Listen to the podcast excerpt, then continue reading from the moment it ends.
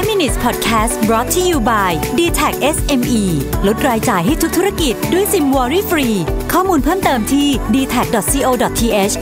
s m e สวัสดีครับ คุณอยู่กับรวิทยานุสาหะนะครับ วันนี้ผมเอาบทความมาจาก entrepreneur.com นะฮะ seven tech trends to watch out for in 2020 นะครับ ก็แนวโน้มเทคโนโลยีที่น่าจับตามองนะครับในปี 2020 ก็คือปีหน้านี่แหละจะมาแล้วนะครับ เพราะฉะนั้นก็มาดูกันว่าอะไรที่เป็น เรื่องที่น่าจับตามากๆนะครับอันที่หนึ่งคือ mobile commerce นะครับ mobile commerce จริงๆ คนก็ใช้กันมานานแล้วนะฮะแต่ว่าตอนนี้เนี่ยมันมันจะมีการขยายขึ้นไปอีก หลังจากที่เราสามารถที่จะจ่ายเงินผ่านพวกไอ้ payment gateway ต่างๆ Apple Pay Google Wallet นะครับทำให้คนเนี่ยจะสามารถที่จะอยู่ในโลกที่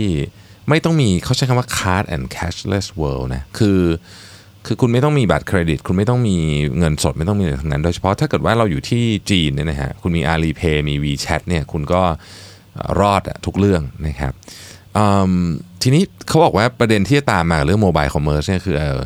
ความสามารถในการใช้แบตเตอรี่ ก็คือแบตเตอรี่ของมือถือเรามันจะหมดเร็วขึ้น ถ้าเกิดเราใช้มันทำอะไรเยอะๆ ดังนั้นเนี่ยเรื่องนี้เป็นเรื่องที่น่าจับตาว่าเอ๊ะเราจะสามารถขยับขยายความจุของแบตเตอรี่ หรือทำให้มันอยู่นานขึ้นได้ไหมนะครับอันนั้นคือเทรนด์ที่หนึ่งนะฮะ mobile commerce mobile เมออันที่สองนะครับก็คืออ่า 5G นะครับ 5G เราก็คุยกันมาพอสมควรแล้วนะฮะ แต่ว่าจริงๆ 5G เนี่ยมันมันมีเทคโนโลยีที่น่าสนใจไปมากกว่าแค่อินเทอร์เน็ตเร็วนะฮะต้องต้องบอกงั้นนะฮะ 5G เนี่ยจะช่วยหนึ่งเลยนะครับ เรื่องของอย่างโดรน นะการส่งของผ่านโดรนนะครับหรือว่ารถยนต์ขับเองนะครับพวกนี้มันเกี่ยวข้องกับการมี network ที่ที่เร็วมากๆ แล้วมี bandwidth กว้างใหญ่มากๆแบบ 5G เนี่ยนะครับซึ่งมันเป็นเขาใช้ว่าเป็นเขาใช้คำว่าเป็นโครงสร้างพื้นฐานหลักเลยนะ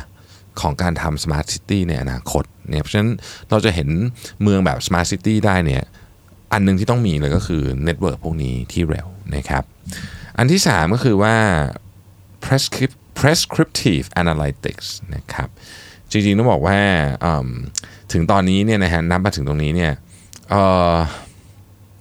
มันเป็นออไอพวก analytics tool เนี่ยมันโฟกัสไปที่ descriptive กับ predictive นะครับนั่นหมายความว่าเออเอาต้องเอาข้อมูลจากอดีตนะครับมานะฮะแล้วก็ พยายามทำความเข้าใจว่าโอเค สิ่งที่เกิดขึ้นในอดีตเนี่ยมันจะมันจะส่งผลอะไรต่ออนาคต อันนี้ประมาณนี้ prescriptive um, analytics เนี่ยก็จะเป็นเครื่องมือนะครับที่ที่จะเหมือนกับบอกทางเลือกอะว่าโอเคนะถ้าเกิดคุณเอาข้อมูลมาอย่างนี้ปุ๊บปุ๊บมาเนี่ยทางเลือกของคุณในอนาคตเนี่ยมันควรจะมีอะไรบ้างนะครับซึ่งมันอาจจะไม่ได้มาจาก historical data อย่างเดียวนะครับอันที่สี่ก็คือ AI as a service นะครับก็ ถ้าเราถ้าเรานึก software as a service ออกนะครับก็บวกกันนะนะฮะก็มันเป็นการเอา AI มาให้กับคนที่เป็น mass market หน่อยใช้ได้โดยที่ไม่ได้มีแบบโอ้โหราคาแบบโหดร้ายทารุณนะครับหรือไม่ได้มีการใช้งานที่ยากมากนักนะครับ ซึ่งตอนนี้ต้องบอกว่า Amazon Microsoft และอื่นๆนะครับ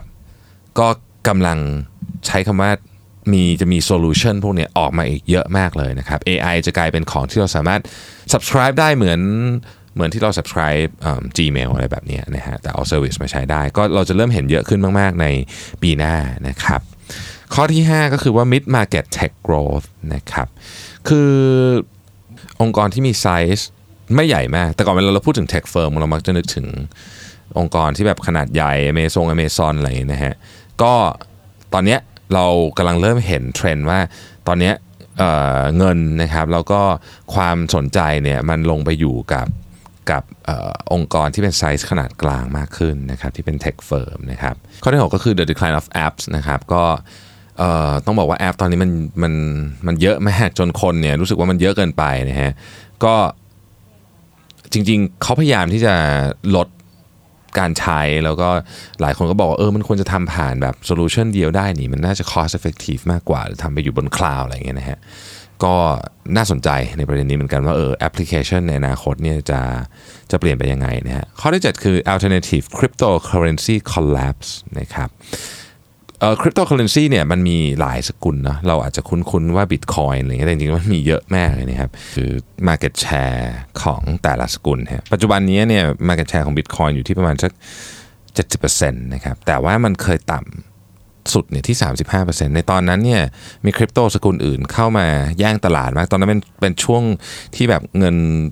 คริปโตมันขึ้นเยอะมากนะฮะเมื่อสักประมาณมกราปีที่แล้วนะฮะ